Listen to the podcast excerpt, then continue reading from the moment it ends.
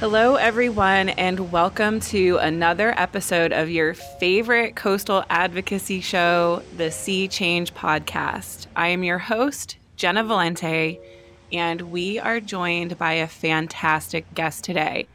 And let me tell you that as I sit here in Massachusetts, where the weather is currently hovering around three degrees and negative 17 with wind chill, that I am thrilled to take a little mental journey to transport myself and you all to a completely different region of the country, even if where we're going is not historically known for its tropical climate. Um, however, it is stunningly beautiful. Um, it's an amazing region of the country. And I'm sure it's quite a bit warmer there today than what we have going on here even if it's most likely overcast or raining at this time of year. Um, so today we're headed to Cannon Beach, Oregon with our brilliant local expert, Melissa Kaiser. Um, but before we jump into it, let's take care of some housekeeping and hear a message from our sponsors. We'd like to thank our sponsor, Dune Doctors, a excellent, outstanding hub vendor, dune restoration company out of Pensacola, Florida led by the brilliant Frederic Barroset's superb work from permitting, design through construction on shoreline projects. If you're in the business of managing property on the Gulf of Mexico or up the Atlantic seaboard, Dune Doctors is a great company to reach out to. Find Frederic and her team at dunedoctors.com. Dunedoctors.com. TI Coastal Services in Wilmington, North Carolina, one of the great boutique focused engineering companies that has very successfully implemented shoreline strategies up and down the eastern seaboard. Smart, cost conscious, great company. TI Coastal Services. You can find them at ticoastal.com. Okay, and we are back and um, joined by a very special guest today. So, Melissa is the program director of the Haystack Rock Awareness Program. And I recently just learned that she was appointed by Governor Kate Brown, I think this past summer, to serve on Oregon's Ocean Policy Advisory Council, which is a statewide marine policy advisory body that advocates for environmental conservation and coastal community interests. Um, and she truly embodies what it means to be an environmental steward. So, Melissa, welcome to the show and thank you for joining me today. Thank you for having me. And it is quite lovely out here today. It's beautiful and sunny and just a little bit cloudy, not raining, probably in the 40s, low 50s. Oh, it's lovely outside.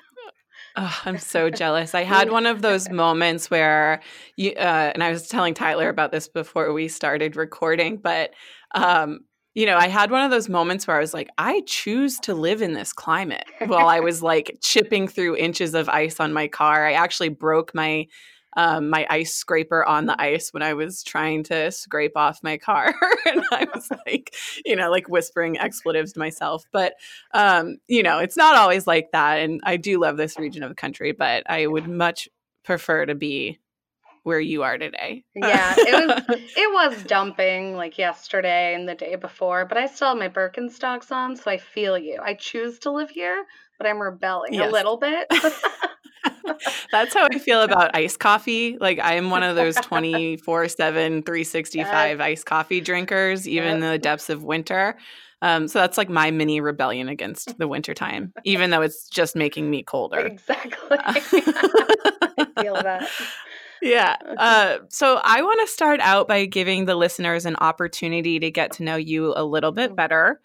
Um, so, could you tell us a little bit about what your experience was like growing up and if you had any connection to the coast um, while you were growing up?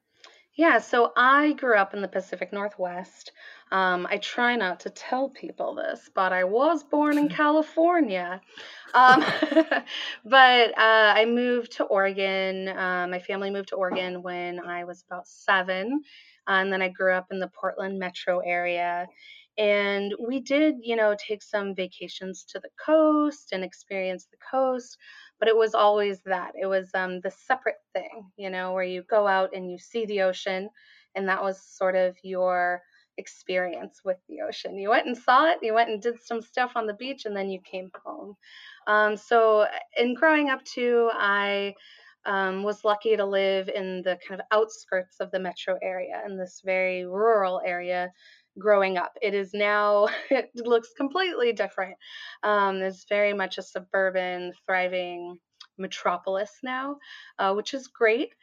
But when I grew up, it was Christmas tree farms and there were woods behind our house. And we, um, my brother and I and my friends had a lot of time to explore and get dirty and get muddy. And I loved being outside. Um, so growing up, I sort of had this juxtaposition of living in that suburban rural area um, where the focus was very much uh, what are you going to do for a living right off the bat right off the bat in life um, are you going to be a lawyer um, and the focus was sort of on this um, monetary view of the world but then i also had this very lovely um, childhood and youth growing up in this area where I got to be outside, I got to be in nature. And in high school, I had these opportunities to go outside and do some water quality testing and monitoring. And those things were pivotal to me. Um, and also, my mom uh, was, you know, very focused on, you know, how what we were going to do in life. Uh, but she gardened and she brought us outside and she let us be interested um, really in whatever we wanted to be interested in, but she encouraged that growth and that sort of natural um, natural area for me specifically.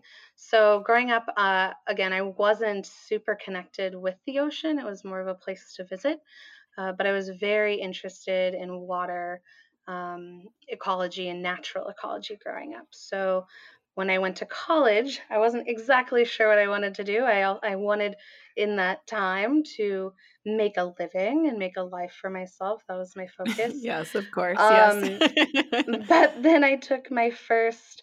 Um, I was also very into literature and liked writing, um, but but knew that wasn't necessarily the career path that would make that wealth happen. Um, but then I took my first um, environmental literature class. It was sort of this bridge to this new arena of I can study science and be really fulfilled. And it started opening my mind to, um, you know, what is the overall goal in life, and that's not just to make money. Um, it is important uh, for me personally that I, I went to college and had an opportunity for education because that um, hadn't happened historically in my family. Um, but to do something that I was passionate about and that I cared about was really important as well. So uh, after that class, I changed my major and started studying environmental science, specifically with a focus on freshwater. And um, sort of through that process, also ended up studying geography. Uh, but ended up at the coast a lot, ended up in Astoria a lot, um, which wasn't too far from Portland, where I was um, at. I was at U of O down in Eugene, then I switched to Portland State. Um, and so I had all these opportunities to go to the coast and really fell in love with marine ecology and marine biology. Um, so when I finished college, uh, that was my strong focus was really the aquatic um, and marine uh, worlds and, and those sciences. And um, so that's sort of where I ended up. And after I graduated, I I worked to just make it happen. I was definitely not making a lot of money, and there were other things happening in my life. But I ended up moving out to Astoria and um, just volunteering anywhere that I could.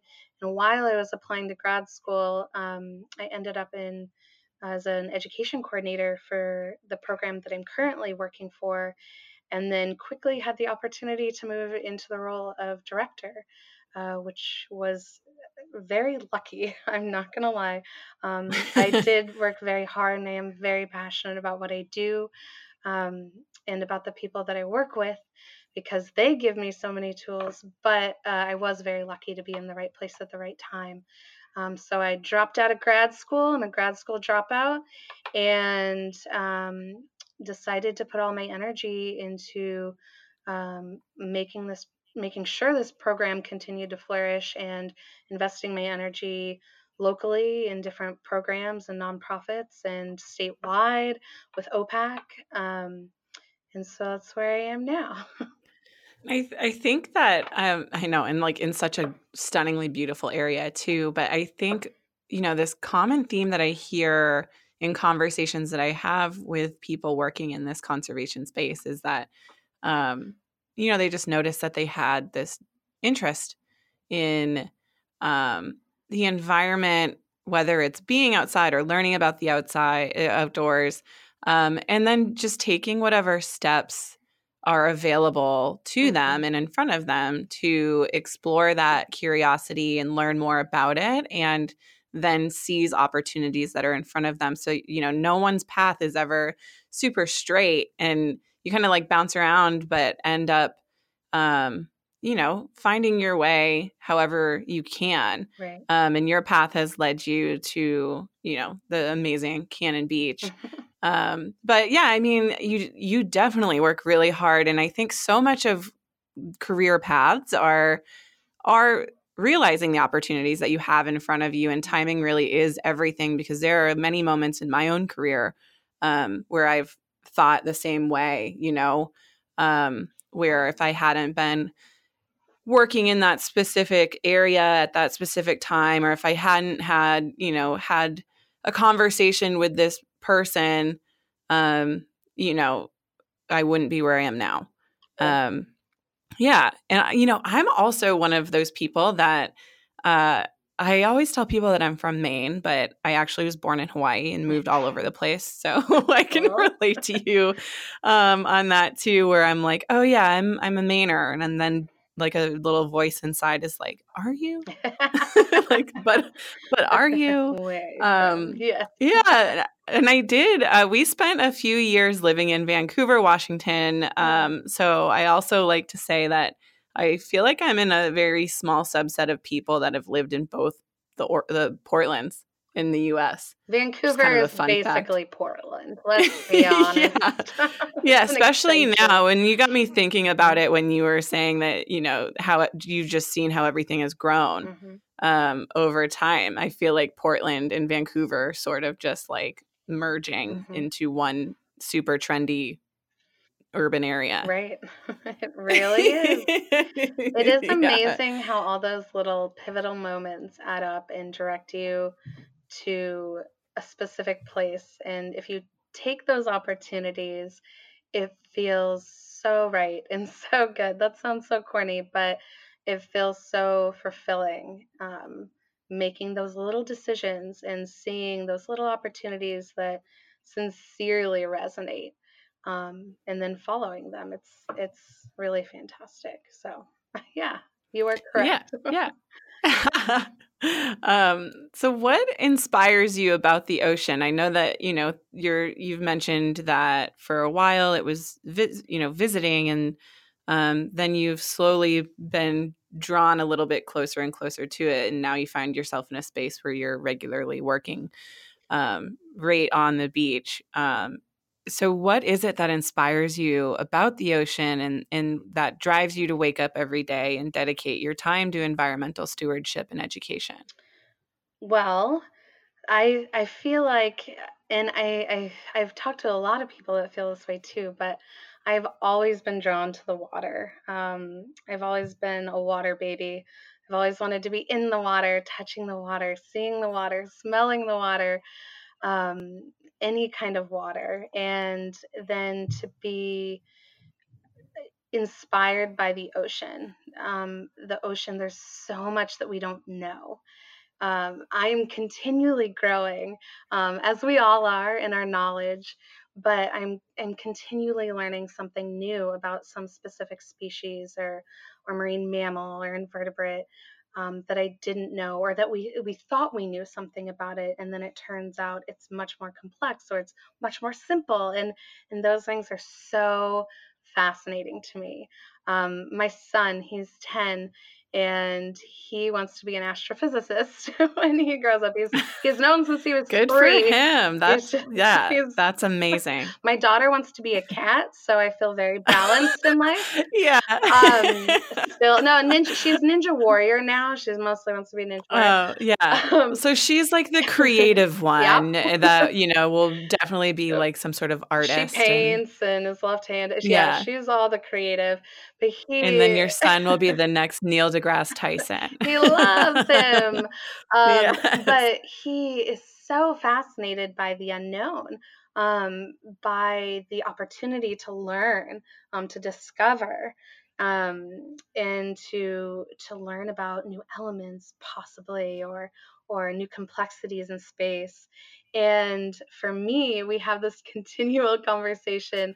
Uh, for me, it's so fascinating that there's just as much that we can learn almost about the deep sea and the ocean and the animals in the ocean um, and even like beach grass there's so many new things we're learning about beach grass um, right? we have this yeah. new hybrid beach grass that we're just learning and identifying here on the oregon coast um, but he thinks it's equally as fascinating too that um, where where his depth and his his understanding wants to grow into space, that mine wants to grow into the ocean. And he's like, we've yeah. got it all covered.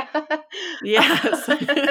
you guys are a dream team. Yes. Yeah. So, yeah. But I know that's sort of like the the two uh areas of you know that you can study going into either like space or the ocean it's perfect for the lifelong learners among us because right. we just there's so much for us to know and you know like you were saying and and work on developing even our own understanding of what we think we know um, mm-hmm. um, there's just endless amounts of knowledge and discoveries to be made mm-hmm. um, so that's amazing that your son is so focused and driven on that at such a young age because I think I would relate a little bit more to your daughter who wanted to be a cat. yeah. Uh, and then slowly figured out that I wanted to go into the world of conservation right. because that was probably much easier than transforming into a feline. Right. Another, she's five, and another five year old. I never thought about this before, and this is totally digressing, but this five year old the other day asked me, I told her that Juno wanted to be a cat, and she goes, Well, how's she going to do that? I was like, I don't know. She'll figure it out. I'm not sure. Yeah. I haven't thought about that part, but she's going to make yeah. it happen. It was so serious. Yeah. anyway, um, so those are those like priceless questions that that kids ask, and you know, you think you're able to answer so many so many questions because you're like, I'm older than you. You know, I've lived so much longer. And then they ask questions like that, and you start going into like some sort of existential crisis where you're like, I don't, I don't know exactly how she's going to become a cat. I don't, but it, it, will happen if she wants it to. Um, anyway, so yes, this yeah, going back to what we were talking about, it's um I've always had this sort of love and have been inspired by water and um oh gosh, I'm sorry there's background noise. But That's um, okay. No worries. but we've got a working office and I have no walls. So yeah, and I think that's like the world of podcasting yeah. is that sounds happen. We live in a noisy world and you know, we just keep keep moving forward. Exactly. um so just being deeply inspired even more so by the ocean and the opportunity to continually grow because that is really um, my goal as a human is to always be growing and always be learning. And the one thing that i know personally is that truly i know nothing um, and i love moving forward with that. I mean obviously there's truths that we all have but um, just knowing that I can always learn more, or I can always learn something new, or I can always see it from a different perspective.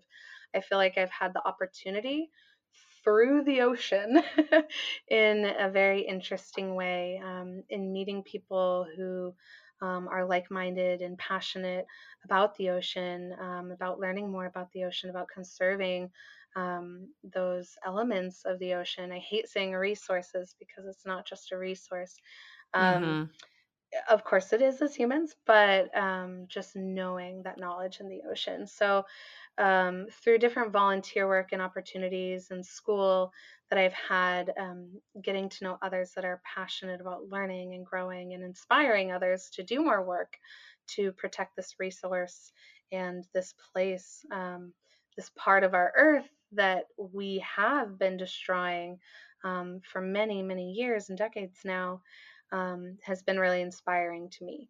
So I've, um, in choosing to work for this program, um, and then having the opportunity to grow in this program and direct a program um, and give others the tools to learn and grow and continue that inspiration um, has been transformative for me um, and and something that I want to do forever. So I can't imagine working in any other field um, at this point in my life because there's so much to do.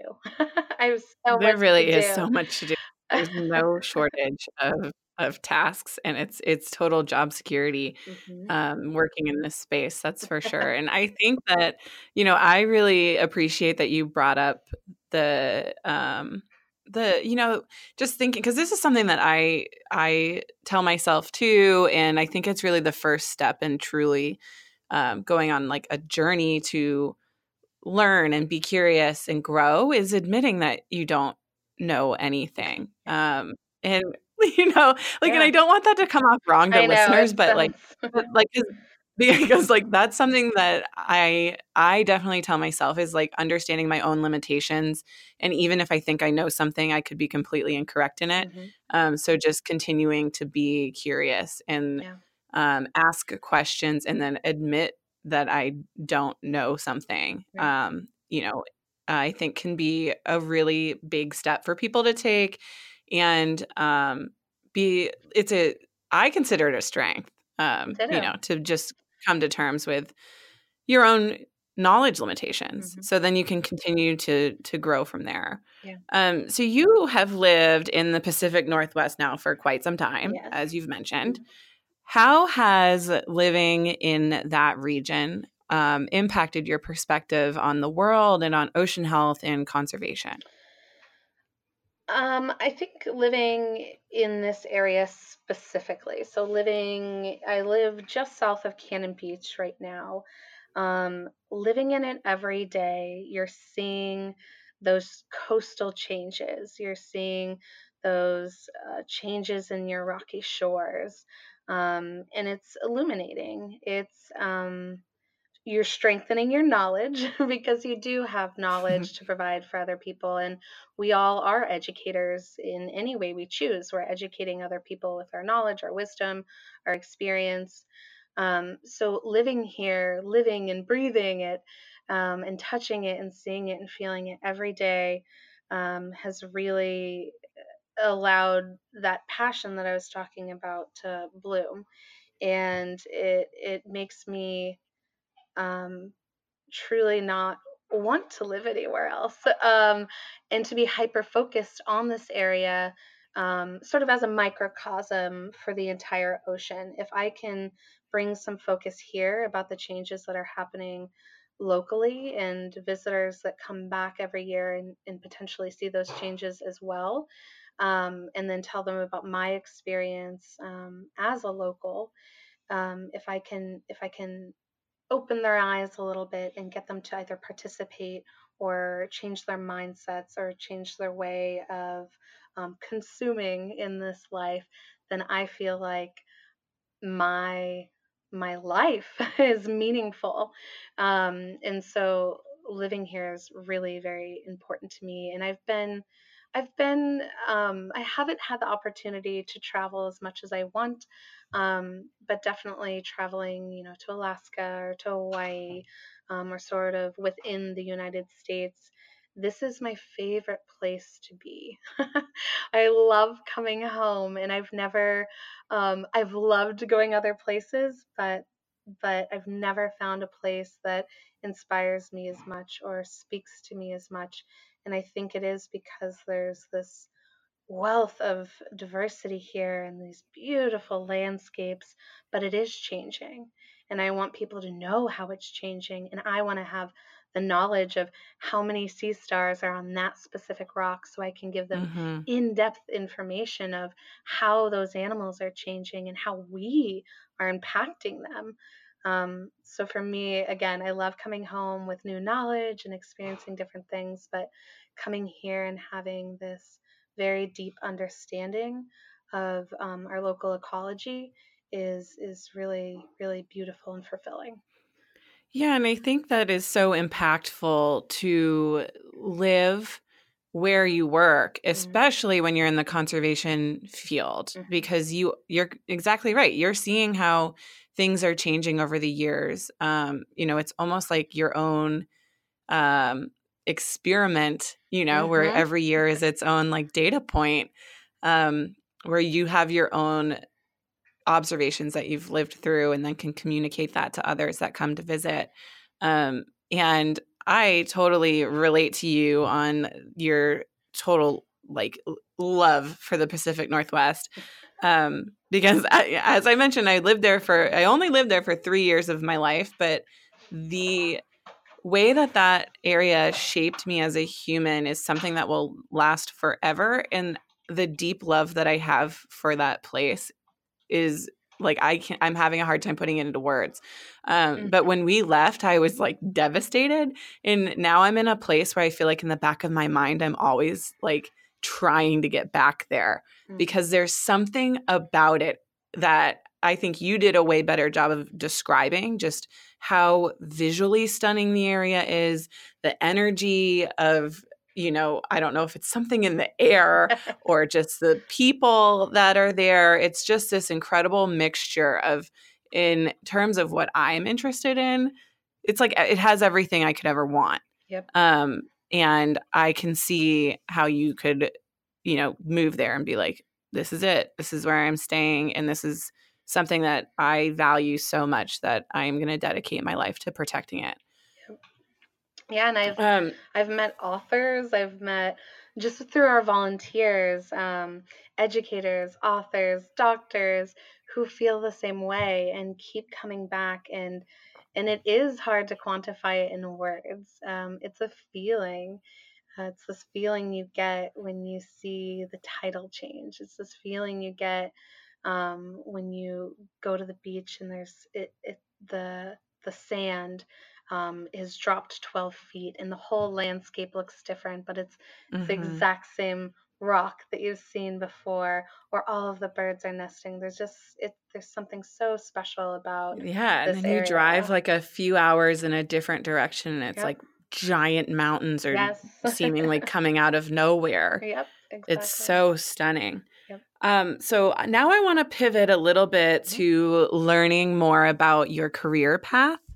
Um, could you walk us through what some of the major turning points or formative moments were for you in your career?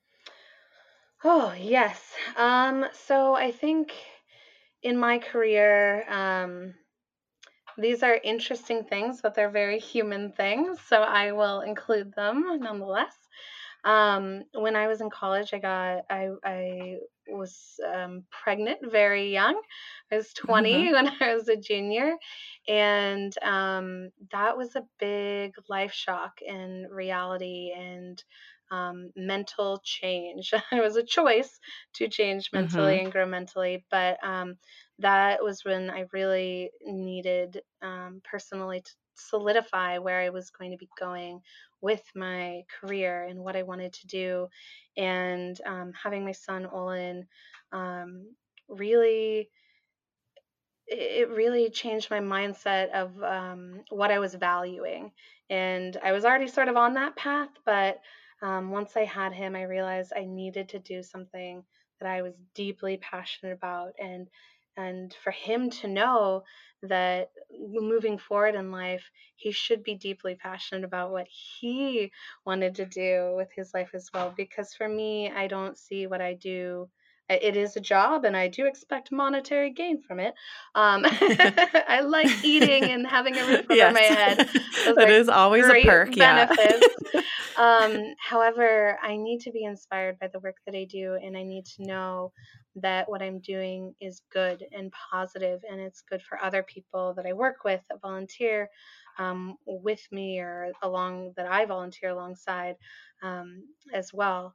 And so um, I, I, really became focused in sort of environmental conservation, um, environmental science, environmental education after I had him. And um, and and it life became a little bit easier once I let uh, the concept of I need to make a dollar or how much I need mm-hmm. to make or um, it also just sort of flowed naturally too. Um, of course, yeah. our heater just kicked on in the background, so that's going to be fun. um, it's like a thousand year old heater in our building. anyway, um, so so making that decision and moving forward with that just really felt right. It really resonated. And then um, when I graduated, it was 2010, and I applied for over 200 jobs in the Portland metro area uh, wow. in the field that I wanted to and got none of them. and oh my gosh. Uh, at the time, that was really difficult for me, um, obviously. And, you know, I realized I it was just a very difficult time for everyone applying for jobs um, mm-hmm. in the economy, and it was just a difficult time for many people. Uh, so I knew it wasn't just me, um, but I knew I needed to do some things, make some choices to grow um, professionally, uh, to add to my repertoire, my resume, um, to be able to find a job that uh, really spoke to me. So I started volunteering a lot uh, in the Portland area, um, just like Friends of Trees or any environmental organization solve that really spoke to me. Um, and uh, around that time, I also found out I had multiple sclerosis. So it was a very, um, right after I graduated, uh, I was I was very limited um, physically uh, at that time I wasn't on treatment yet, and um, I my partner and I at the time also really wanted to move to the coast. So we sort of just we sold our house, broke even, and moved to the coast, and um, had some odd jobs and like I was doing online marketing for environmental organizations and whatever I could find, but also volunteering really heavy, heavily with organizations like Surfrider, um, locally in different schools, um, different scientific organizations like Coast, um, Coast Watch, and and getting involved with those organizations, I can't speak to how pivotal that was for me professionally and personally. And it's how I really um, encourage anyone who volunteers for our program that's, you know, entering that sort of career job path type of field, be it college or graduating from college, to volunteer. That's where you're going to find. Um, you're going to find your experience. Um, you're going to find a lot of knowledge. You're going to find a lot of knowledgeable people, and you're going to be able to uh, find a lot of potential jobs. um, yeah. And so through, I also started volunteering with our program, and quickly a job as the education coordinator came up. So I started working as education coordinator. Um, then again moved into my position. Um, but I would say one of the most interestingly pivotal pivotal role or um, times in my career was when um, someone I work with, and I, I, don't think I've ever told him this, and he probably I don't know if he'll listen to this podcast, but um, he uh, Charlie Plybon, he works for Surfrider. Oh and, yes, I know him. We yeah. we work with him through Healthy Oceans Coalition. Yeah, he um, he's he's fantastic. He's so fantastic. He's he's probably one of the most direct people um, yes. One of them that I've worked with, I work with a few very direct people who I really appreciate actually. Yeah. Um, because they'll just lay it out and make you think. Um, I I had even while I was working, um, I felt like I needed to continue to grow because I hadn't finished my um, graduate degree. And so I was volunteering for a number of different organizations on boards with Oregon Coastal Ocean Information Networks, just all these different places. Um, I'm the president for Northwest Aquatic and Marine Educators, and those things are for me to grow and me to give back. Um, mm-hmm. But we were at this meeting, and and um, for this um, OCOIN, it's called. It's Ocean Information Network um, uh, board that or organization, sort of not an organization that we had just got on like feet on the ground about a year ago or a couple years ago, and he asked me, he's like, "Why are you here, and why do you care?" and I was just like, oh my God, I, you know, and I believe I said, um, because I want to make a difference. And I think he said, well, is that enough? and it just made me question everything that I was doing, but in a really beautiful way. Um, yeah. You know, why am I here? Um, and I hadn't taken the time to do that. Uh, I just yeah, and of... I don't think a lot of people do, and I think that's important yeah. to sit down and check in with yourself yeah. and the root of your passion and drive. Yeah, yeah, and and and my answer is still that I want to make a difference. I want to protect the ocean, um, and and that can be the answer, and that's okay too. But knowing why um, personally is really important. And I had just kind of been given a lot of interesting uh, things in life and opportunities, but have just been, you know, moving like an American from one thing to the next, to the next, to the next, mm-hmm. trying to make it work, trying to make sure I was financially stable, trying to make sure my child was taken care of, trying to make sure my health was taken care of. And I had never taken the time to ask, you know, oh yeah, why do you care right now? You know, why does this matter? Um, mm-hmm. Why do mm-hmm. you want to make a difference? And um, for me, it inspired a whole new type of growth, which was because I love what I do. and yes. because this isn't just a job for me, I can, I, I could choose to work at any field. I could mm-hmm. choose to work in a different capacity, but I choose to be here right now um, with the people that I work with because we do care and we want to see positive changes, not just in the ocean, but in the world. Um, of course, our focus is the ocean because we love it so much, but ultimately, it's it's to strive to get others to care um, about things that are meaningful in life to have a positive life. And so that was a very transformative moment. Um, that's amazing yeah. we all need a charlie in our life. And I, I think that'll be yeah that'll be a great uh, exercise for our listeners to try is you know think about what you're doing in your career if you're in school or retired and think about why are you doing what you do? And you know yeah. how you know like what get to the root of like what is that inspiration? Yeah, and care? is it enough? Yeah. why do you care? why do you care? And i was just so it was so just like out of the blue and i think we are leaving too and i was just like oh my god. Yeah, i gotta like, oh think oh about god. this. But my first like my knee-jerk reaction was you know very much from my soul and um it was I, I had to think about it like was that is that mm-hmm. what i mm-hmm. meant and uh, it was and that was cool too so it's neat yeah and I, I think something else that i really admire about you is your mentality and mindset when you come up against difficult times in your life is um, something that i feel like i try to work day in and day out to do is that you know you can't control what happens to you mm-hmm. for the most part but you can control how you react to it Mm-hmm. Um, and it seems to me that when you come against hurdles and challenges, you think about how do I turn this into a positive? You know, what yeah. am I learning from this? How am I growing? And what steps do I need to take to continue, um, you know, making money and being employed? Or I, I see a goal at the end of this tunnel.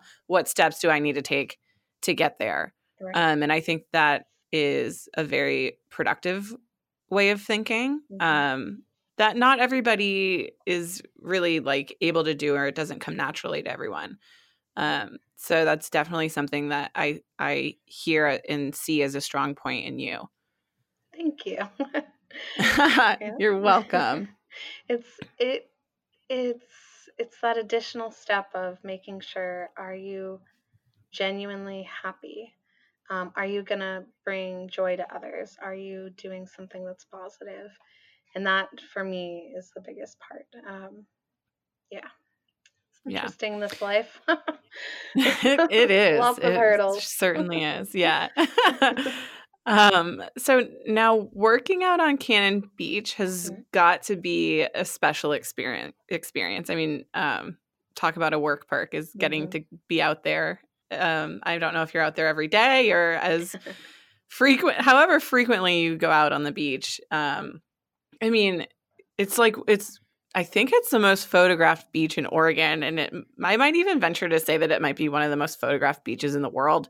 I I feel like most people listening to this can picture exactly what Cannon Beach looks like with the haste, like that, you know, giant, iconic haystack rock jetting out of this, like, uh, just seemingly out of nowhere, um, and surrounded by this like vast, flat, sandy beach, and then you know along the border of it, the deep green of the forest. It's just so beautiful um, that I can imagine that it never gets old and it probably looks different, you know, every single day. It's like a new piece of artwork. Um, and each season probably brings something special. Um, and because of all of that, I am wondering what are some of the most memorable moment memorable moments Mhm. I'm just tripping over my tongue there. Um, that, that you've had out on Cannon Beach. Oh, so many. So it is. It is just exactly how you described. Um, eh, the the geography in the area, the the like even just the sand, the the changes in the sand every year, um, seeing the changes in the rock every year. You know, uh, geologists estimate in a thousand to two thousand years max, the rock won't be there anymore. We have these massive rock falls. You know, we won't be around, so it's okay. I know. But it is a little sad, right? It is a little sad. Um, Unless you believe in reincarnation, and then it'll be another be version fine. of myself that's just sad. exactly. But the rock and there's these the two needles, you know, the needle and the haystack. yeah. Um, they used to be connected in one even larger formation, and then before that, it used to be connected to the headlands. Um, and so, just these beautiful changes uh, that we've seen. But for me, um, uh, some of the most interesting things um, that I've seen. I think the first one would be when we had a, and now I can't even remember if it was a gray whale or a humpback whale. It was a juvenile. Um, and I want to say it was a juvenile humpback whale washed in. And this was actually up in Seaside. so it's a little different, but Seaside is just north of here, um, about 10 miles. And seeing those animals, I mean, we see them pass by, you know, twice a year. Um, and we have some resident resident gray whales down in Depoe Bay, just uh, maybe 40 miles south of here, 50 miles south of here. But um, seeing those amazing, majestic, intelligent animals pass by every year, but then seeing one on the beach, um, it was both horrible and beautiful. Getting to touch it and see it, and it, made it so much more real. I've never, you know, been that close to a whale or um, different marine mammals, yes, but never uh, that large of a whale. Even being a juvenile is probably a good 50 feet, 40 feet long. Um, and then knowing that potentially our actions were what caused it to die um, was equally as devastating and hmm but like morbidly curious you know inspired this like morbid curiosity as well um to Yeah, learn it's more like one of those Yeah. moments where you break down that wall that we've put up and Mhm. constructed between humans and the rest of our natural world, where we see ourselves as separate Mhm. and not connected to it. yes Um, so when you get a moment to breach that barrier and interact with, you know, a whale or any other type of creature, aspect, or element of our natural environment that makes it clear that Mhm. we're all connected, and especially if we were the ones that caused that whale's demise. exactly uh, exactly and it it also brought my focus um to a different point. Um, I am normally so focused on invertebrates and seabirds and things that are very much on our shoreline or in the rocky intertidal, um, as opposed to more of the deep sea. Uh, is what my professional focus is, um, more of that rocky intertidal. And so seeing that animal uh, reminded me that there's oh marine mammals pinnipeds like Mm-hmm. there's there's also so much more we could be doing through our program to um, educate others to educate ourselves um, and so we've taken some time um, through our program to provide educational materials and make sure we have material about marine mammals and that we're taking time every year to learn a bit more about marine mammals and in sort of any capacity um, through be it you know whale or whale spoken here is that what it's called? Oh my goodness i just forgot what the program's called through state parks. Um, but different opportunities that we can take um, that was sort of enlightening in its own way um, Yeah, me. and then you you took that impactful moment and then it used it as inspiration to you know, spread message messaging about these issues and help the community gain awareness about what are the other creatures that are living out there that we don't necessarily get to see exactly. um, because they're a little bit farther offshore.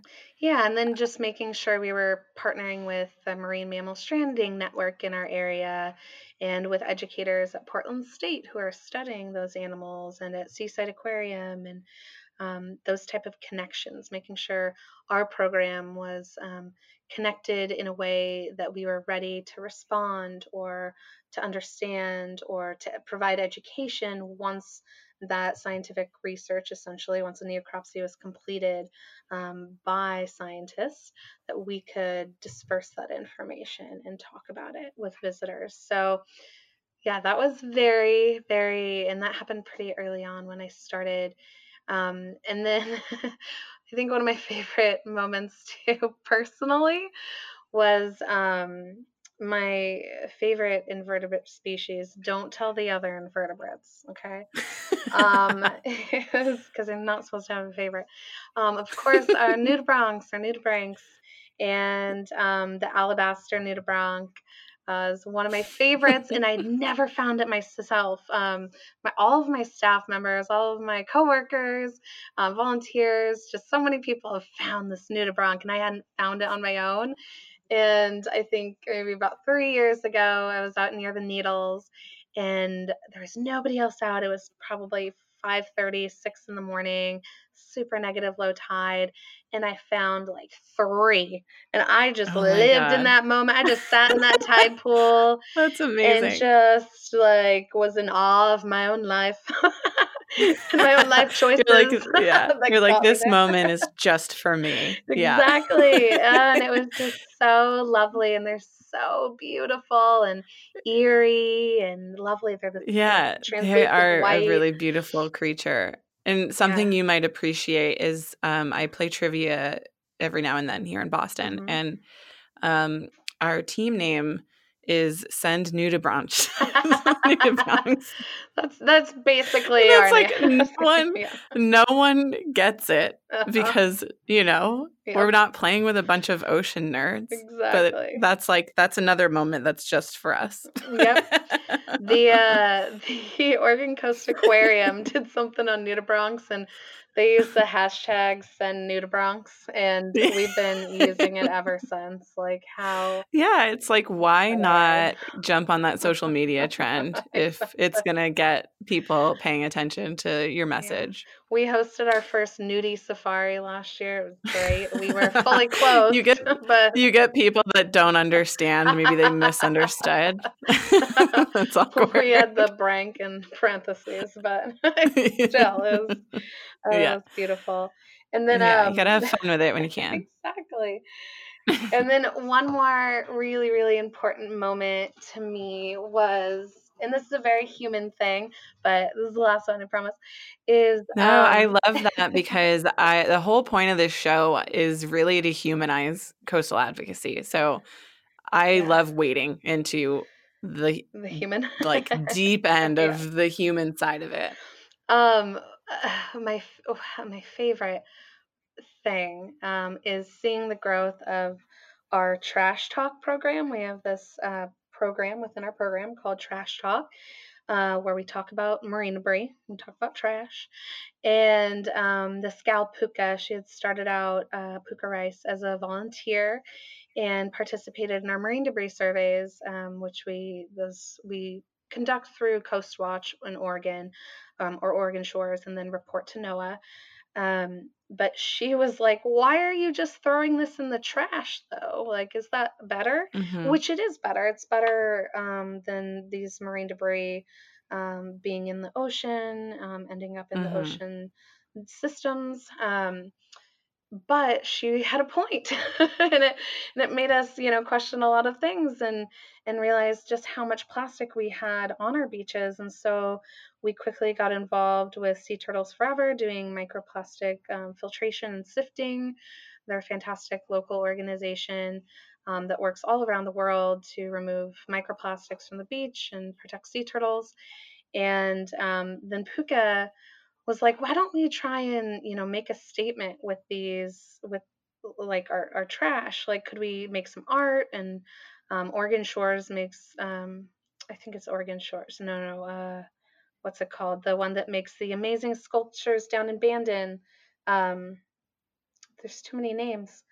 I'll think of it eventually. Once I think of it, I'll say it. But they make these amazing sculptures. And she was like, How can we inspire people in other ways? Um, how can we inspire the consumer? Uh, mm-hmm. People love to take trinkets home from Cannon Beach. They love to buy sand buckets and little toys to play with on the beach, and then they leave them there. Um, they get pulled out into the ocean really quickly. There's a there's a lot of other marine debris on our beach, but um, we see a lot of kind of toys type of debris as well. Um, and so she started encasing these marine debris um, in resin. Um, we're using plant-based resin now, which is awesome. So not more petroleum going into the environment. Nice, nice. But um, we she had these little Lego molds, and we went over to her house, got got pretty drunk on wine, and just started experimenting with how we could put trash and molds and fill it with resin and see if we could make like jewelry or pins and it grew into this amazing program where we have these pins we have magnets she makes art she makes we get old windows donated by um, people locally on the north coast and um, she makes these beautiful pieces of art that we donate to schools and educational programs and nonprofits and um, we have people from all over the place asking her um, about how they can participate and so um, that very like human the human mm-hmm. impact mm-hmm. and then seeing this person um, grow within our organization and inspire so many other people uh, through something that started as kind of like a simple eh, we'll see how it works out and um, her love of art and ecology coming together to inspire so many people is really beautiful and she's also she was she started working as our grant writer too because she's a technical writer and wrote a grant to get beach wheelchairs on our beaches because that was very important to myself. Oh, that's amazing. Um, yeah, being uh, immobile for uh, it was a very short part of my life. I'm very lucky to be on some awesome drugs for multiple sclerosis, but um, but understanding how difficult it is when you're limited physically to get to these beautiful places and not having access um, she wrote a grant, and um, a lot of people donated locally, large hoteliers, um, uh, different private individuals donated money so that we have two beach wheelchairs now. And and just this one person was able to come in with some drive, some new energy, a few new ideas, and make things happen. Um, you know, with the support and help of a team. Um, but seeing that one person and then so many people be inspired by her uh, is really, really, really special and cool. And I love seeing things like that. I love I it. do too. And just seeing when you have a team of people that all come together and play off of each other's strengths um, mm-hmm. um, and support each other in their growth. Um, and then on a personal level, I really love seeing when people use um, more, they take like a creative approach to pairing art and conservation um, to bring in new audiences and connect with different groups of people. um, and show different ways that we can recycle or uh, Mm-hmm. keep marine debris out of the water um, Yep. is amazing. So hats off to you guys for sure. Um, That group, by the way, is called Washed Ashore. Washed Ashore. to Took shore. me a minute. Wash Shout out to them. Yeah. Um, so wait, so what are some of the other initiatives that you guys work on? I almost called you HRAP, but then I because No, you guys do you refer to yourself as it's HRAP, but then Mhm. I try to be clearer for listeners. That, so HRAP is the Haystack Rock Awareness Program. Yep. Um, but yeah, so what are what are some of the other initiatives that you guys work on? So, um, like taking a step back, we're funded through the city of Cannon Beach, and um, so our base funding essentially for our program for the Haystack Rock Awareness Program is through the city of Cannon Beach. Um, but then a lot of our additional programming, our free educational programs, are funded essentially through donations made to our program. Um, but uh, being funded through a, munis- a municipality has uh, these interesting benefits. Being funded through uh, a city who values the local ecology, who values inclusivity, um, being able to incorporate those elements into our program is a very unique and special thing. Um, it's not always easy. It's it's interesting working as a sort of government entity and then partnering Mhm. with other government entities. Um, so we our main focus is our beach program having interpreters on the beach nine months of the year. That is what our program does. That is our core foundation is to protect the rock and the ecology and sea life on and around the rock through education. Um, that is our mission right? And so having these naturalists on the beach is our main focus. Um, and they are wonderful and we have a staff of about 10 seasonal nine month of the year interpreters who have this vast wealth of knowledge one of them was the state biologist for alaska for 30 years Wow. um, just and he's retired and he loves what he does um, and then we have about 200 volunteers from all over the country um, i think maybe a few from canada as well volunteering for our program being on the beach um, so that's our main goal but then um, as a city entity if we see something where um, because we're an educational organization um, we saw this need uh, for for kids and adults, anyone of any age, honestly, to be able to access the beach. We provide field trips to normally anywhere from three to 5,000 students annually, um, sort of private guided field trips, which are free, um, funded through essentially donations, but also through the city. Um, but a lot of times students can't make it down because they are handicapped in some way. And so that's where we decided um, it was our obligation. It was important to us to see it through uh, this concept of having a beach wheelchair. It wasn't our necessarily idea. Um, it was the community's idea, and we just wanted to make sure it happened. And we had the opportunity because we are a city program um, that we could fund that opportunity or make sure we acquired funding by having Puka write a grant or, or you know, find funding through community members that were interested um, to execute this program. And then we're providing a service for visitors, but more importantly, we're providing this opportunity for education. So we're meeting our mission in this very interesting way where you know our, our goal is to educate other humans um, Mhm. about um, this biodiversity and so they can access it and we have had you know over 400 wheelchair checkouts in the first year i believe That's amazing. um, and it is amazing. so it ended up sort of being its whole own program within our program. So we have a few coordinators. Um, we have Andrea who manages our inclusivity programs, uh, which is the beach wheelchair program, and then also our bilingual interpretation program. So we have visitors from all over the world, and Andrea is um, fluent in Spanish.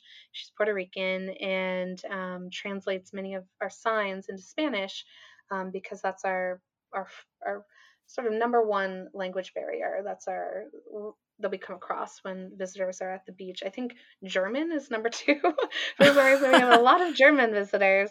Uh, we've had a number of people on our staff that spoke German too, which is kind of cool. Wow, that is really Um, cool. I would have guessed like Chinese, you know. Yeah, yes, exactly. Chinese. But it's amazing how many Chinese people people speak English. That's Um, true. it's it, it can be broken, but it's very they understand very much Yeah. the signage and they can ask very pointing questions to understand. So um, when we see a barrier, um, we have these opportunities to help um, other people, visitors, overcome it and and have those amazing educational experiences and opportunities that we all don't intentionally take for granted, but that we all have.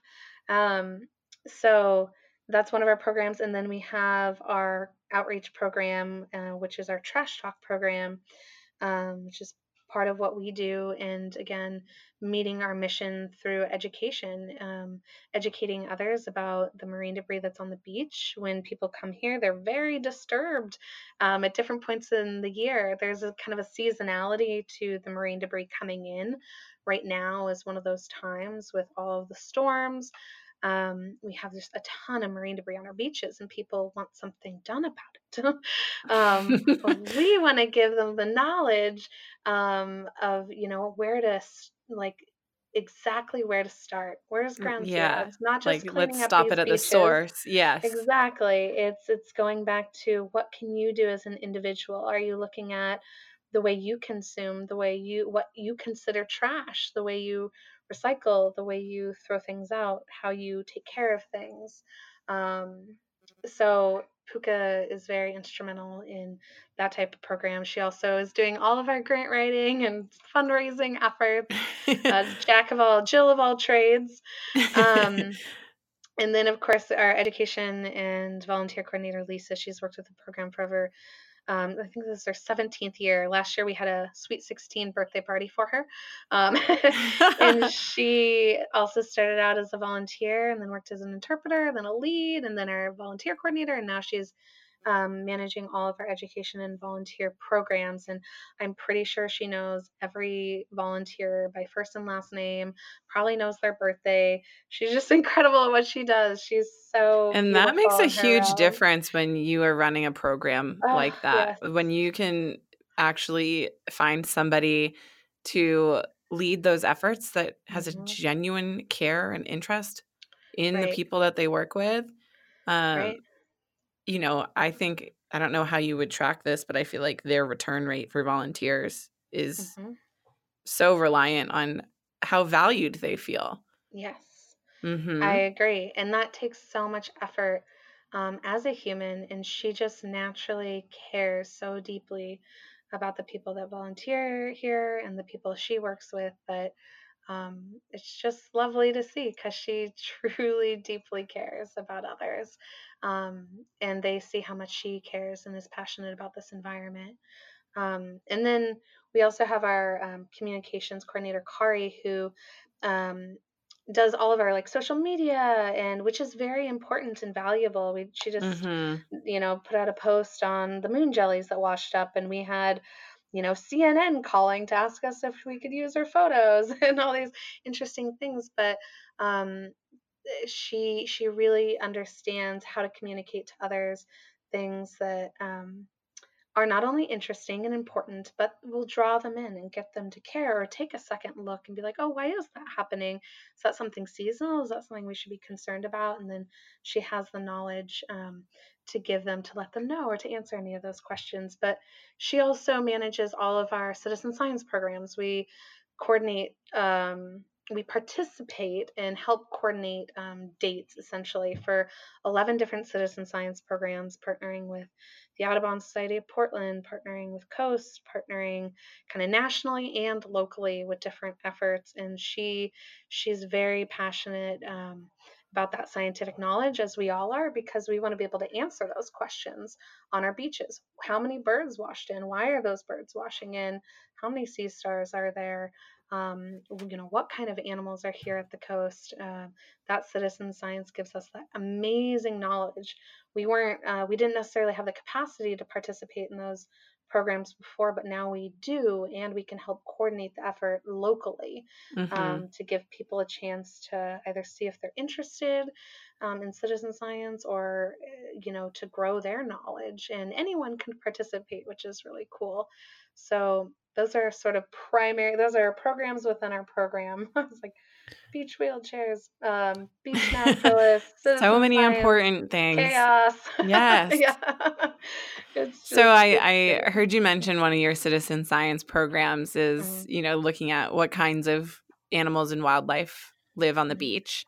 Can you give us some examples of what some of the most commonly seen ones are?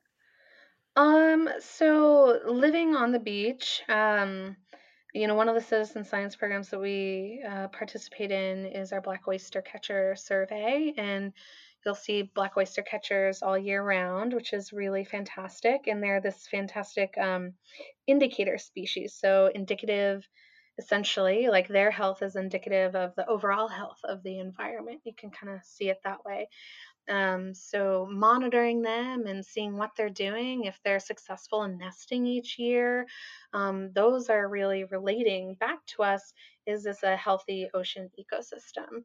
Um, studying sea stars, you'll see sea stars year round, but um, you know, sea star wasting, this massive wasting die-off event happened.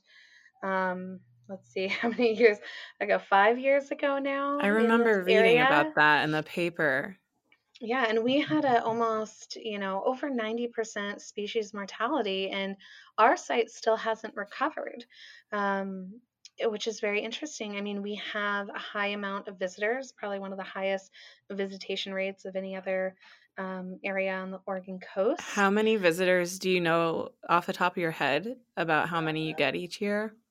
We so we um, do daily probably visitor hard counts. to track, but yeah, we do daily visitor counts, and we have over about we normally have about a thousand or a hundred thousand direct um, communications with visitors every year. So that's more than just a hello um, when we're on the beach. But we we are pretty certain we have probably um, to the tune of about uh, you know 800 thousand to a million visitors wow. annually to this area. Yeah, I believe it. Um, it's a very popular yeah. spot. yeah. Those direct visitor interactions are only during low tide. We're only out at the rock during low okay. tide. Um, so it's either you know two hours or eight hours, and sometimes it's twice a day. It varies with the tide. Um, but those are again direct visitor interactions. Um, so we've never done just like a kind of count and tried to average it. Uh, it's more of for us it's important to know exactly how many people we're interacting with and educating mm-hmm. um, but i know there's some local organizations that do more of those estimates and state parks to some of those estimates yeah and that was mainly to give listeners an idea if they haven't visited cannon beach or um, you know are new to hearing about it and learning about it to give them idea of just how popular this place is because we've mentioned it a few times in this conversation um, that you know it's so iconic and people go there for so many different reasons and um, you know you have all this incredible wildlife that lives on the beach and around the rock and on the rock and um, mm-hmm. at the same time as interacting with you know so many people and trying to be like mindful yes. of what our interaction is um, yeah. with the beach and with the wildlife um, when we go there. Mm-hmm.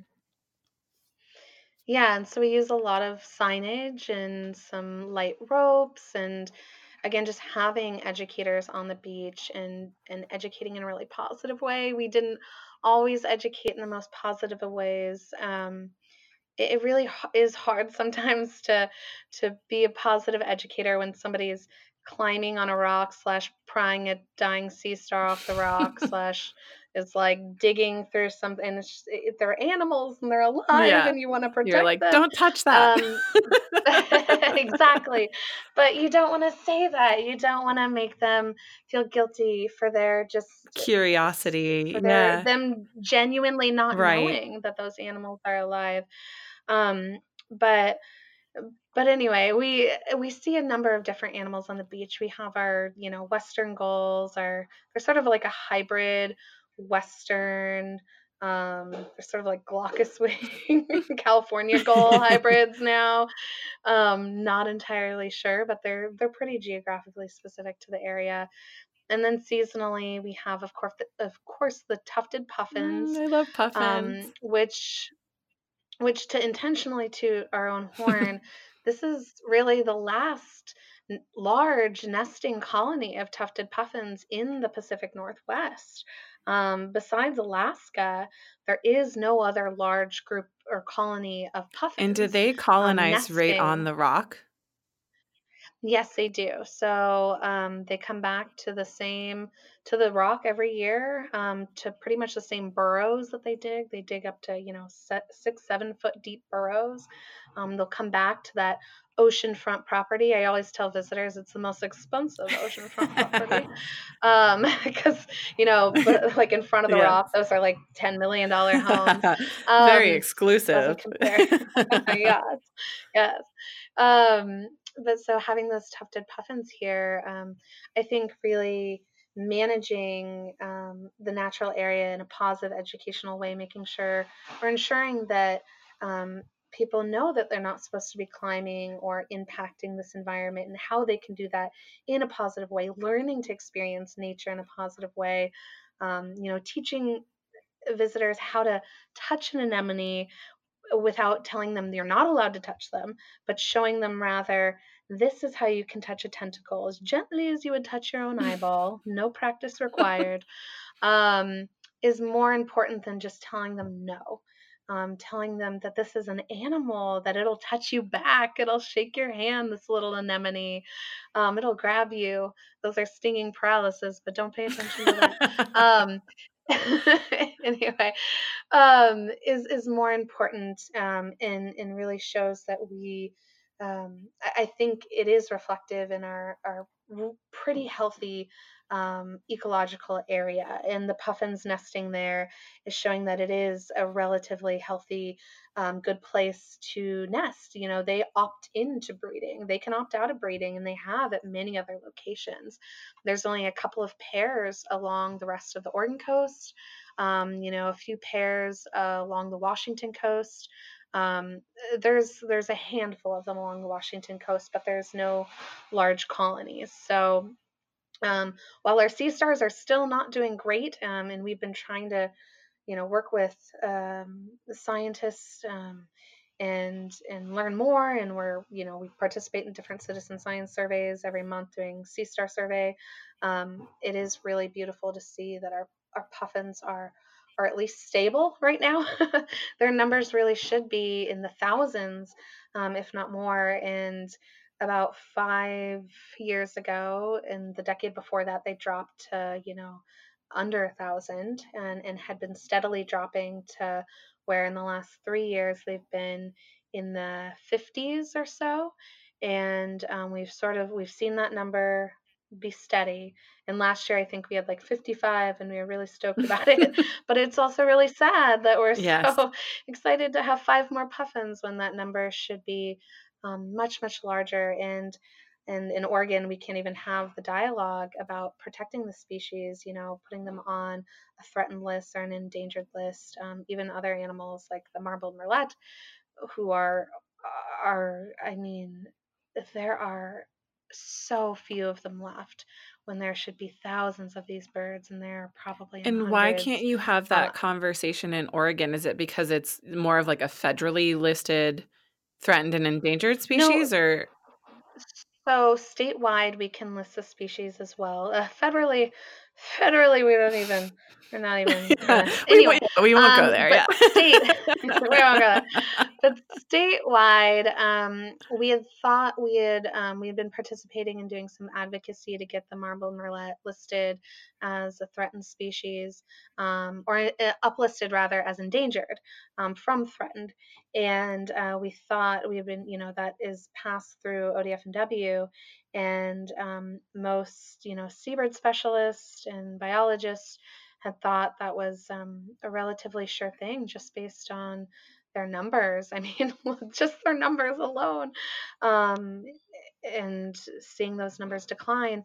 And then there was one hearing out in Eastern Oregon, and they just decided to reverse their decision, and it is no longer it was no longer Mm. uplisted. And or we see that a lot in Oregon, and Oregon is very conservationally minded, but we have a long ways to go and we have a lot of work to do. And it's okay that those failings happen because you can see, you know, where where where we weren't doing enough, where we Mhm. weren't providing enough education, where we weren't following through, and we can make those changes in the future to still protect these animals. Um, but it is a lot. It's very, very difficult, more so than I I think people realize to get any species protected, even if it's on the brink of extinction. Um, that it's so difficult for scientists and educators to make that change because we are not flush with cash. Yeah. Let's Yes, that's true. It is all about That's the why. dollar. Yep. So um yeah, anyway, that's kind of a digression. But uh these animals you can I think even in this area just north of Haystack Rock, um you can marble murrelet, murrelets uh I believe are nocturnal. I don't know my marbled murrelets that well, but I know that a few have been spotted just north of here. I don't know if they have been in the last few years, but um you can catch them like right at sunrise or sunset um, I have never had the opportunity to see one, but Which is just a great time to go out on the beach anyway, Yeah. regardless of if Yeah. you see them. You know, you'll Yeah, you'll at least get the sunrise or sunset and probably see a wide range of other really cool animals and and different things. Um, so I know you mentioned that you and your colleagues and fellow interpreters out on the beach um, are really making more of an effort to be inclusive and stay positive in your your um, communication and interaction with visitors to the beach. Um, so while you're doing that, what do you hope that visitors take away from their experience after visiting? Oh, that's a big question. Sorry, it's like out loud in my office again for a second. Um, I think we all really we hope we hope that they care a little bit more. We hope that they learn one little bit of information that they tell one other person and then that person tells one other person, that person tells one other person. We hope that they learn something that could potentially change the way that they participate as a human in this world, honestly. Um, we truly hope to create positive change. We hope to make them care, to give a fuck. Yes, Like that's what we want. this should be a bumper sticker. That is what we want. Yeah. Um, and it's it's not just for us personally. It's because we see these animals suffering, these this ecology suffering, and then we see local industries suffering, our fishing communities suffering. We we want positive changes. So many of us as humans go through so many things, you know, young pregnancy, MS, all these different things that people go through um, in life. But we can choose to still have a really happy, productive, positive life, and and and that's what we want to accomplish. Um, you know, and and we want to do it in a way that is kind, and and we all have days where it's just like, oh, we it's difficult um, but it's never impossible and, and i feel like everyone on our team feels that same way is that it's never impossible to talk to anyone um, about this beautiful place Mhm. and we can always do it in a really positive kind meaningful way Especially Um, if you're able to get them out and directly connecting Yeah. with it, you know? Yeah and they already are so we have a captive audience Yes. Yeah. yeah. While you're here, yes. While you're here. you came here for a reason Yeah, yes. let us tell you why So it's as simple as that. It's um to get people to care. yeah. um, So now that our listeners are, have heard this fantastic conversation and they all give a fuck, how how can they get involved with your work and help your work? I think anyone can get involved from anywhere that they are. If you're near water specifically, um, if you're near the ocean, volunteer at an organization that's ocean related. Um, learn a little bit more, and you'll discover a million other ways to learn and grow and give back.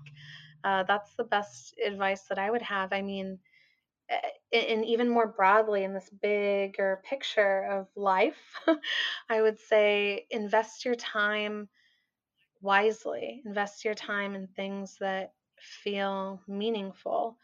Um, but specifically, if you want to volunteer for our organization, you can volunteer at the Rock, even if you're just visiting once. If you know you're going to visit in five years, let us know. You can come volunteer, or you can come learn, or you can come grow, or you can read our educational materials online and talk to one other friend about it. But do something that resonates, that feels right, that feels good, and feels like you're giving a fuck. and uh, so you guys all I I think from seeing photos online, you guys mm-hmm. are all wearing is it red jackets when you're out yes. there so you're yes. easy to find if you are visiting Cannon Beach and would Definitely. like to have a conversation with one of these interpreters. Yep, and Normally, we have these big, annoying smiles on our faces because we genuinely love what we do, or we just found like a new chiton that yeah. just struck our interest. well, it's a not annoying smile unless you are just like actually a miserable person and are annoyed by someone exactly. being genuinely happy. Then you should probably check in with yourself and wonder why someone smiling is bothering you so much. That's so true. That's so yeah. true. But yeah, we're we're out there really to answer questions and and um, anyone can approach us. People love asking when the tour starts, and we we have private tours all day, pretty much every day Mostly during low tide. Yeah. yeah, but no, you can ask an interpreter, and they will spend however much time um, that you really ask of them. Sometimes, if it's really busy, if there's like a good 500 people out there, it might not be a very long tour, but um, you know they'll stand there and talk or or lead you throughout different areas, and other people might come too. Um, but they'll talk about any of the ocean vertebrates and any about ocean health, about ecology, about how um, our local ecology has changed, or how what what good things are also happening in our, our local area, like with the puffins, or that we're seeing some juvenile sea stars coming back, um, or that you can come find an alabaster nudibranch in the secret location at the needles if they really like you. Um, but but yeah, you can always talk to an interpreter at the Rock, and they'll they'll lead you. The more you're interested, the more they'll be even more inclined to like take you. Yeah, you'll like feed off of each other's energy. Mm-hmm. That's fantastic. Exactly. Um, yeah. so you definitely inspire us, and if people were not aware of, of this program or you before listening to this episode, I'm sure that they are feeling refreshed and inspired from this conversation as well.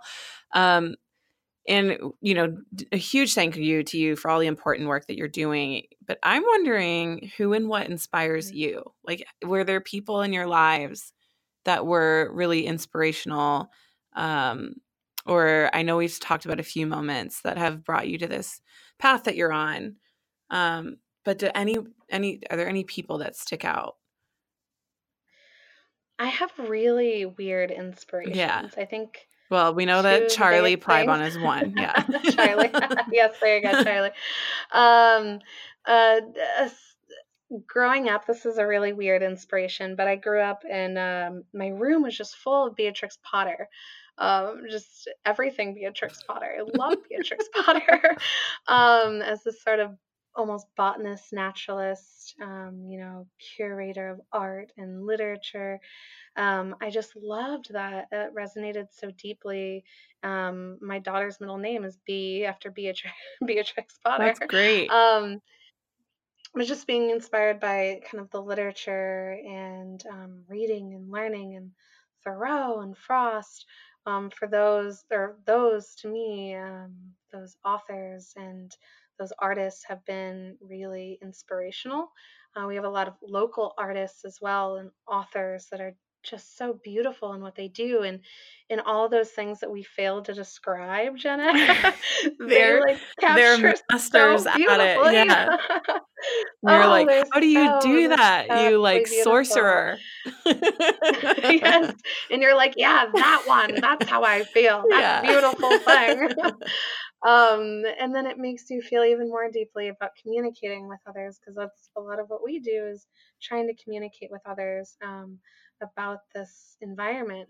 Um, and then so that's sort of my I take a lot of inspiration from authors and from artists. Um, and then my other one is from is, sort of a broad thing, but from the very um, kind of negative, I would say negative, um, dark elements of my life, Mhm. different things that I've been through personally and that I've seen um, that others have gone through, and um, and seeing how I transform and how others transform, and choosing to live an even more deeply positive life, um, where you care even more because of these things that have happened to you that are totally out of your control, but you choose to move forward um, intentionally, like with intention to make positive changes in your life and in other people's lives and and specifically in the ocean environment.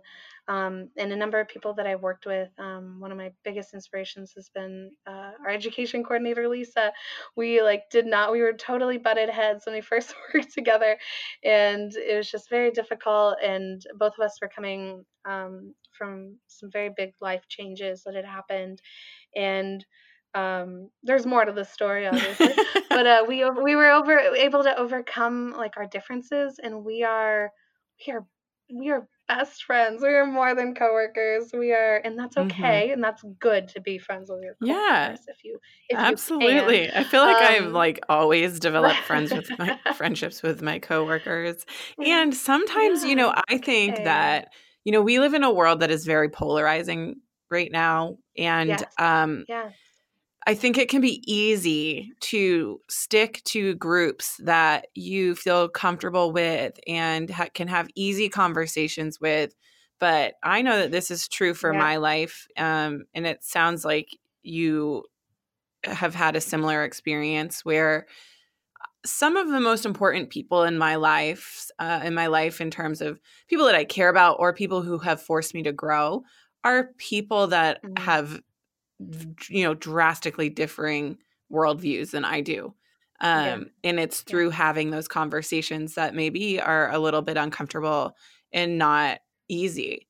Um, you know, you come to a place of meeting in the middle or learning something new. Um, so I, I, yeah, Exactly. yeah, That's exactly we um in my is the first time in my personal and professional life um where both of us, um, Lisa and I, made the decision to instead of stay where we were or to be angry or upset, we chose to grow and to overcome um, those differences or those obstacles. And we have the most beautiful friendship, and it is even deeper than a friendship that I could have ever hoped for. yes, Um, and then working with her professionally, it's it's just brilliant um, to see the way she's grows and she inspires me, or or I sometimes get to inspire her. It's very few and far between those times, but um, it's it's really wonderful. Like going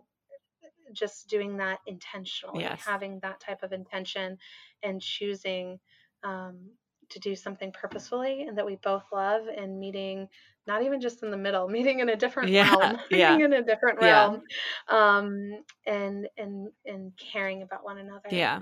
um, on that deeply in that deeply human way, and then seeing what we could do as a team hmm to make changes and give tools to other people to grow, um, and then the changes that we can make, um, enabling people to learn and grow and care about this environment at the Rock and to learn and to speak in scientific terms. Oh, it's beautiful. It is beautiful. That so cool. response was beautiful. It was it's so good. Um because there are so many things that are going to happen to you in your life that you just can't control. Mm, And but what you can control is your reaction to it and how you move forward. Yeah. So, I thank you for that. Um and as we wrap up, I am wondering if you have any advice for our listeners or any other parting thoughts. I think my advice at this point in the conversation is to go through life intentionally and make choices that deeply resonate um, and specifically make those choices about the ocean so that Jenna and I still have Yes. jobs. no. Give us money. Yeah. Uh, and exactly. stop using plastic. but yeah. and stop using plastic but people will get there on their journey if you if you start being more intentional um, being more aware haystack rock awareness program that's what we do but if you become more aware about what you're doing and why you're doing it um, and make those changes for good positive solid reasons you'll learn more about why you shouldn't use you know single use plastics or or you'll understand that you know we're human sometimes we make mistakes and that's Mhm. okay it's how we make changes that really matters or it's how we invest our time um, it's how we when we go out to the ocean next time you go out to the ocean you're not just going there to recreate maybe you go and take a look around the rocks. Maybe you go dig through the sand a little bit and find some little animals down in the sand that you hadn't discovered before. Maybe you look out into the water and look for some marine mammals when you hadn't done that before. Just like i hadn't done when i was young. When i went to the beach it was water and sand. I didn't see any animals. I saw some seagulls.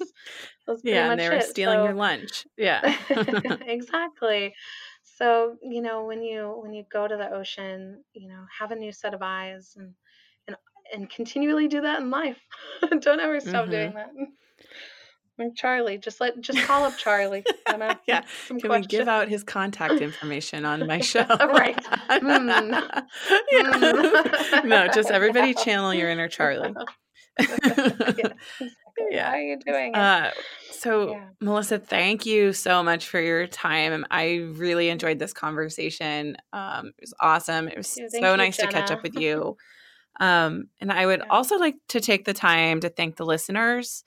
Um, and if you like what you heard and want to hear more, please subscribe to the American Shoreline Podcast Network wherever you listen to podcasts to get this and other outstanding podcasts by subject matter experts that are focused on the American shoreline.